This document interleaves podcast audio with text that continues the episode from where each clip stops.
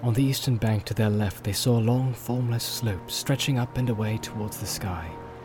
Brown and withered they looked, as if fire had passed over them, leaving no living blade of green, and unfriendly waste without even a broken tree or a bold stone to relieve the emptiness. They had come to the brown lands that lay, vast and desolate, between southern Mirkwood and the hills of the Emyn Muil. What pestilence or war or evil deed of the enemy had so blasted all that region, even Aragorn could not tell.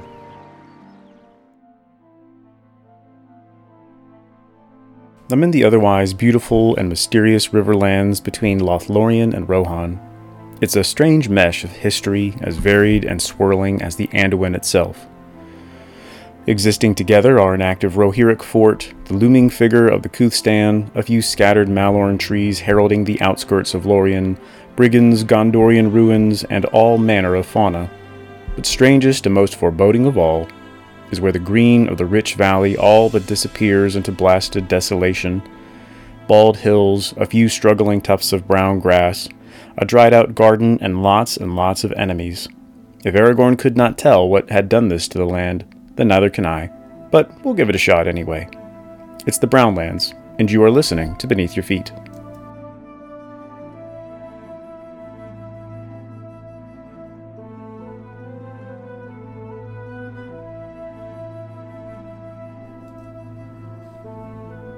For my money, the Brownlands may just be the most history dense area in Middle Earth. At first glance, this may not seem obvious, but we've got ranging Rohirrim, Easterling soldiers, blue sorcerers, trolls, and the remains of an Ent garden in a subregion roughly the size of Archet. There's even a foreboding palisade that keeps us from going further east, for now. So, where to begin with so much to tease out? Ultimately, this show is about the land, so let's start there though there isn't much to tell.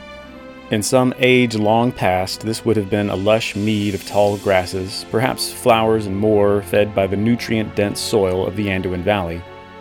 We know that Middle Earth is a mythical prehistory of our own world, and so all the natural rules apply.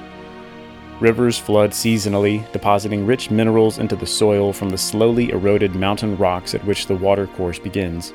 It's quite beautiful, really, if we think of the interconnectedness of the natural world how those mighty mountains of mist feed pleasant valleys far below. Of course, the enemy can't stand such beauty. At some point, Sauron, again through means unknown to us, blasted this area to near death. There's plenty of speculating to be done if we wish to think through an explanation. Many Easterling armies have come this way over the centuries. It's near Dol Guldur, and Sauron spent the initial part of the Second Age in the east. All of that is beside the point as this land has become a staging ground for what we know will be a nasty incursion into Rohan.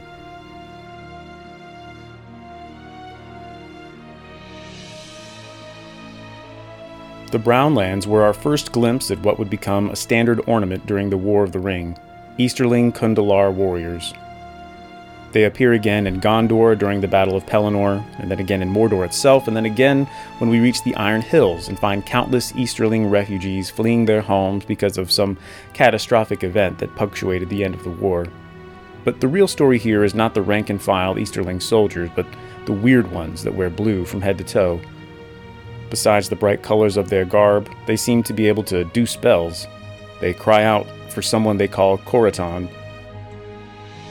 they do that really annoying thing where our screen becomes all blurry for a bit, and they build massive sculptures of birds.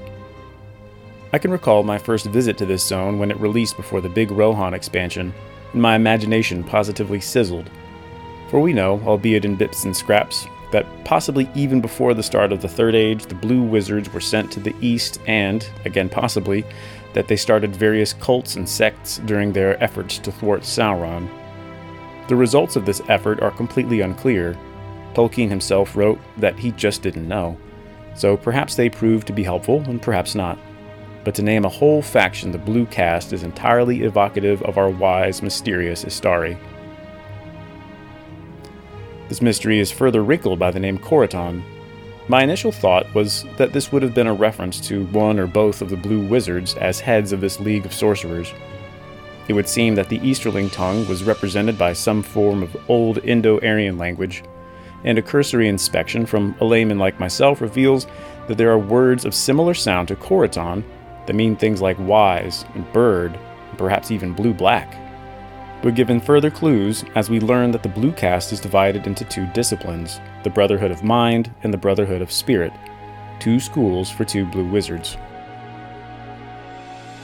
However, as is usually the case, we get a nice spanner in the works when we talk with the traveled Rohirrim named Gamel. He says he understands a bit of the Easterling's language and declares that Koraton must mean something like Black Cloak. Again, I tried to wrangle this into my little blue wizard theory, but more experienced language experts have told me that Uzbek was probably used for the Easterling languages, in which the prefix Kora means black, and then the quest text becomes explicit.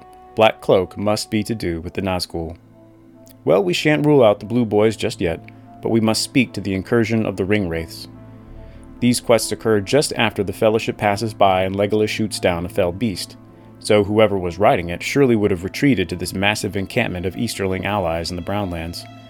We also know that Khamûl, the lieutenant of Dol Guldur, was himself an Easterling, and no doubt held sway over his people there. So who knows what happened? Maybe the Blue Wizards did their best, but some of their disciples still serve the shadow, and I hope one day we can find out as many great mysteries lie to the east.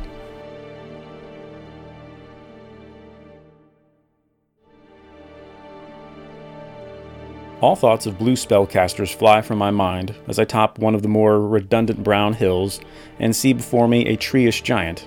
It's an Ent, of course, Gnarlstump by name, not unlike our good friend Treebeard, this one is also in search of the fabled Entwives, but at least he's being a bit more proactive about it.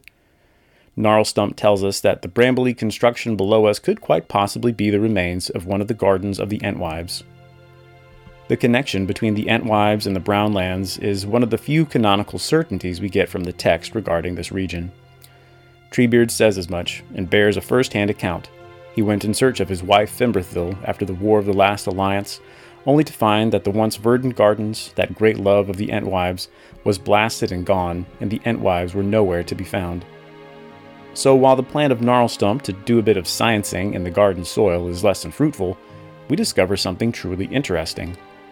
There, among the intruding trolls and woven lanterns and drying brambles, is a huge and beautiful flower, and most intriguing of all, it is exactly like those flowers in the old forest. Not to cut our time here in the charming Brownland short, but this mystery cannot wait. Through the magic of online games, I'm able to swiftly return to the Breelands and the Old Forest, and sure enough, the flowers are the same and even bear the names of the Entwives. It might be easy to dismiss this as game developers simply recycling assets, but this is not the case. For we know that the Old Forest and Fangorn were long ago one massive wood. The Entwives would have gone this way, we also know, again canonically, that the Entwives did have their gardens in the Brownlands. And finally, we can find the same flowers to the north of the Brownlands in the Anduin Vales, where the river maiden Gulthava keeps one in remembrance of her friend named Fimbrethil.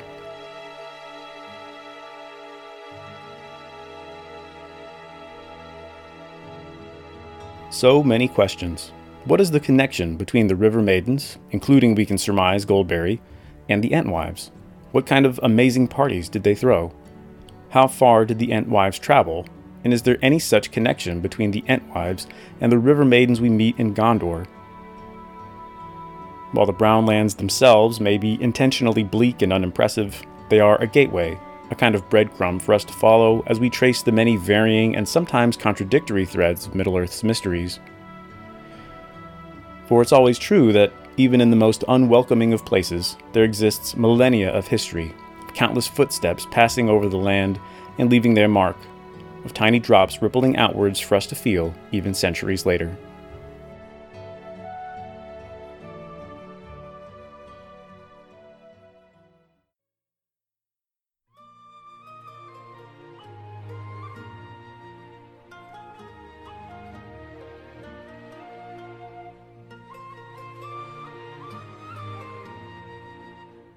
Thank you for listening to Beneath Your Feet. For more information on the show, please visit anchor.fm slash LOTROBYF. Any support, a review, a share, a donation is all very much appreciated. Beneath Your Feet is also available on YouTube. Search for Lotro Beneath Your Feet to listen to past episodes and watch current streams. You can also join me live each month for the Beneath Your Feet live stream on twitch.tv slash LotroStream. With each show, we dive deep into a particular region of the Lord of the Rings online, hunt for Easter eggs, and talk lore for the upcoming podcast episode. Today's music comes from the Lord of the Rings online soundtrack. This episode was written and read by me, with special thanks to Connell for their help with languages and a reading by Phil Dragish. My name is Shoreless, and we'll see you next time when we go beneath your feet.